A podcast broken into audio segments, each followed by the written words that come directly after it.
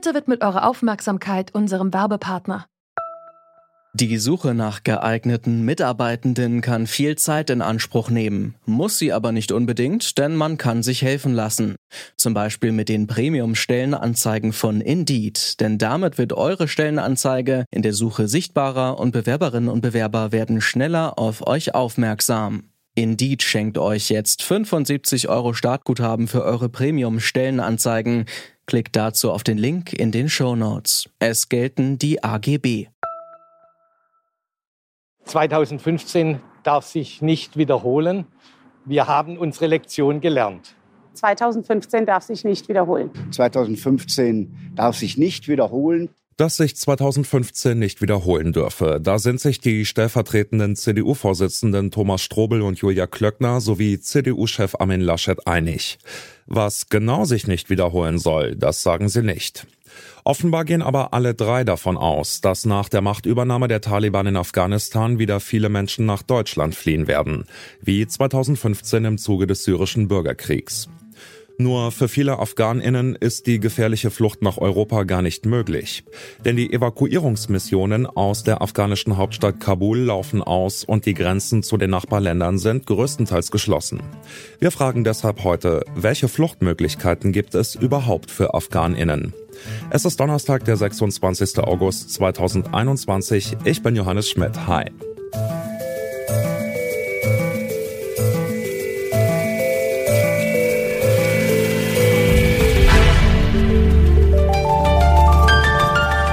Zurück zum Thema. 10 Tage ist es her, dass die Taliban die Macht in Afghanistan übernommen haben. Viele AfghanInnen sind im Land nicht mehr sicher. Sie müssen vor den Taliban Schutz suchen, aber sie fliehen nicht unbedingt nach Europa. Etwa 90% aller Flüchtlinge aus Afghanistan sind allein in Iran und in Pakistan. In Pakistan sind es 1,4 Millionen und in Iran sind etwa 780.000 Flüchtlinge aus Afghanistan registriert. Zusammen etwa 90% aller afghanischen Flüchtlinge. Das heißt, die wollen gar nicht nach Europa. Die wollen eigentlich nach Hause. Das sagt Chris Melzer. Er ist Pressesprecher beim UNHCR, dem Flüchtlingshilfswerk der Vereinten Nationen. Im Interview hat er mir erzählt, die meisten Afghaninnen und Afghanen fliehen, wenn möglich, in die Nachbarländer oder innerhalb von Afghanistan. Die Lage ist im Grunde sehr unterschiedlich. Die Situation in Kabul ist tatsächlich so, wie wir es aus den Nachrichten kennen, das Chaos, die Angst. Im Rest des Landes gibt es sicherlich auch wahrscheinlich Angst und Unsicherheit, aber nicht unbedingt so dieses Chaos, wie wir es von den Fernsehbildern kennen. Wir haben aber es mit 3,5 Millionen Menschen zu tun, die Flüchtlinge im eigenen Land sind, also in Afghanistan selbst. Und die sind erstmal im Mittelpunkt unserer Arbeit. Jetzt. Worauf stellen Sie sich beim UNHCR denn für die kommenden Wochen, für die kommenden Monate ein? Haben Sie schon eine Einschätzung dazu, um wie viele Menschen es geht, die Afghanistan verlassen wollen? Wir glauben gar nicht, dass so viele Menschen Afghanistan verlassen wollen. Gut, natürlich jetzt die Menschen, die am Flughafen sind, ganz ohne Frage. Da sprechen wir von Tausenden, vermutlich sogar Zehntausenden Menschen. Aber über das Land, es ist ein Land mit 32, 33 Millionen Einwohnern, haben wir es eben vor allen Dingen mit den sogenannten Binnenvertriebenen, also den Flüchtlingen im eigenen Land zu tun. Wie gesagt, 3,5 Millionen. Die Zahlen der Menschen, die in den Nachbarländern eingetroffen sind, vor allen Dingen in Iran und in Pakistan, zum Teil auch in Tadschikistan, die hat sich allerdings kaum erhöht. Woran liegt das? Also zumindest in der Berichterstattung ist ja der Eindruck entstanden, dass viele gern so schnell wie möglich weg würden. Woran liegt es denn, dass im Moment relativ wenig Menschen in den Nachbarländern ankommen? Also zum einen ist es sicherlich, dass die Taliban die Zufahrtswege kontrollieren. Afghanistan ist ein sehr bergiges Land, deshalb gibt es dort nur wenige Passagen, die man einigermaßen einfach kontrollieren kann. Auf der anderen Seite heißt bergiges Land aber natürlich auch, dass es trotzdem immer wieder Wege gibt über die grüne Grenze, wenn man das Land verlassen will. Aber das ist natürlich sehr beschwerlich. Ich denke aber, dass viele Afghanen, das legen zumindest die Zahlen nach, das Heil in der Flucht innerhalb des eigenen Landes suchen. Und wir haben auch schon einige Hinweise, dass auch einige der Menschen, das ist allerdings wirklich nur ein sehr kleiner Teil bisher, auch wieder zurückkehrt. Wie steht's denn um die Nachbarländer bzw. um die Situation der Geflüchteten in den Nachbarländern? Wie sind die Lebensbedingungen zum Beispiel in Pakistan im Osten oder im Iran im Westen? Was kann man denn da sagen?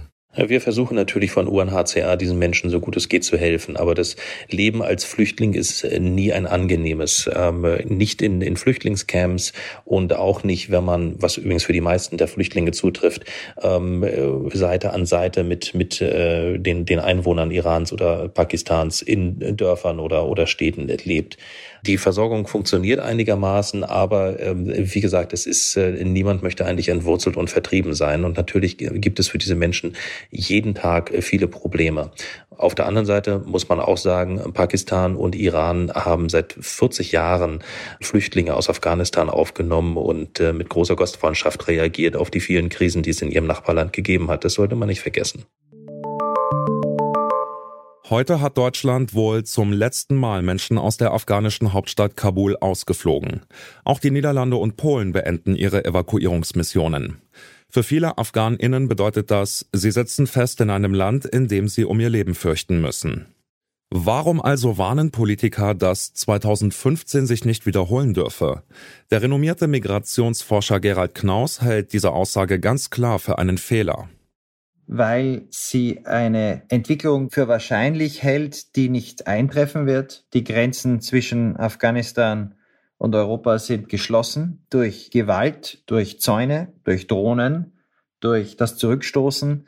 Das wissen die Innenminister Europas natürlich auch, denn sie haben ja die Zahlen der Ankommenden regelmäßig vor sich. Sie sehen, dass Afghanen, obwohl es Hunderttausende in der Türkei gibt, Millionen Flüchtlinge im Iran, nicht mehr in die EU kommen. 2015 wird sich nicht wiederholen, aber kommen die Leute raus, denen jetzt in den letzten Tagen Politiker zugesagt haben, dass wir uns für sie moralisch verantwortlich fühlen? Von welchen Größenordnungen sprechen wir denn da? Geht es jetzt hier nur um einige tausend Ortskräfte und Helfer oder könnte es sich auch um Zehntausende oder Hunderttausende handeln, die in den nächsten Monaten den Ausweg aus Afghanistan suchen? Also, dass es in Afghanistan Zehntausende, vielleicht Hunderttausende gibt, die jetzt in akuter Gefahr sind, das ist sehr wahrscheinlich. Wobei man gleich dazu sagen muss, es geht nicht darum, dass Deutschland Hunderttausende Menschen aufnimmt. Das wird nicht passieren. Was wir nicht wissen, ist, was in Afghanistan als nächstes passiert. Geht der Bürgerkrieg weiter? Gibt es Widerstand? Mit wie viel Gewalt werden die Taliban versuchen, ihre Macht zu sichern? Gegen wen gehen sie vor, wenn die Lichter am Flughafen von Kabul ausgehen und keine westlichen Streitkräfte und keine westlichen Journalisten mehr im Land sind? Haben sie bereits Listen, um Rache zu nehmen? Also all diese Fragen können wir jetzt nicht beantworten, aber die wichtigste Frage, die wir nicht beantworten können, ist, wie verhalten sie sich an den Grenzen? Wie verhalten sich die Nachbarländer? Wird Pakistan die Grenzen für manche wieder öffnen? Und solange wir das nicht wissen, ist das alles die reinste Spekulation. Aber eines ist klar, die Schwierigkeit heute ist, Leute rauszubringen, nicht mit einer großen Massenmigration zurechtzukommen. Denn von der ist, und das ist bedauerlich für die, die wirklich Schutz brauchen, derzeit noch keine Rede. Welche Möglichkeiten gibt es denn zum Beispiel für Deutschland und die EU jetzt ganz konkret, um Menschen, die jetzt um ihr Leben fürchten nach der Machtergreifung der Taliban, um denen zu helfen? Also das ist sehr, sehr schwierig jetzt hier von Berlin aus zu machen. Es gibt ja deutsche Diplomaten, die reden mit den Taliban. Jetzt sind wir in dieser Lage, aber wir wissen auch aus der Vergangenheit, selbst in der Sowjetunion war es möglich, darauf zu drängen, dass die Sowjetunion etwa Juden ausreisen lässt. Mit dem kommunistischen Vietnam war es möglich, ein geordnetes Ausreiseverfahren zu verhandeln, wo dann aus dem kommunistischen Vietnam Hunderttausende ausreisen durften, auch politische Gefangene. Aber die Voraussetzung dafür war natürlich, dass es Länder gab, die bereit waren, diese Menschen dann auch aufzunehmen. Und dieses klare Signal muss jetzt kommen und alles andere kann man nur hoffen, dass die Diplomaten, die mit dieser Aufgabe betraut werden, dieser gewaltigen Herausforderung gewachsen sind. Das geht sicherlich besser in einer Koalition. Das geht sicherlich besser, wenn man ein klares Konzept hat. Aber es gibt jetzt keine Alternative dazu.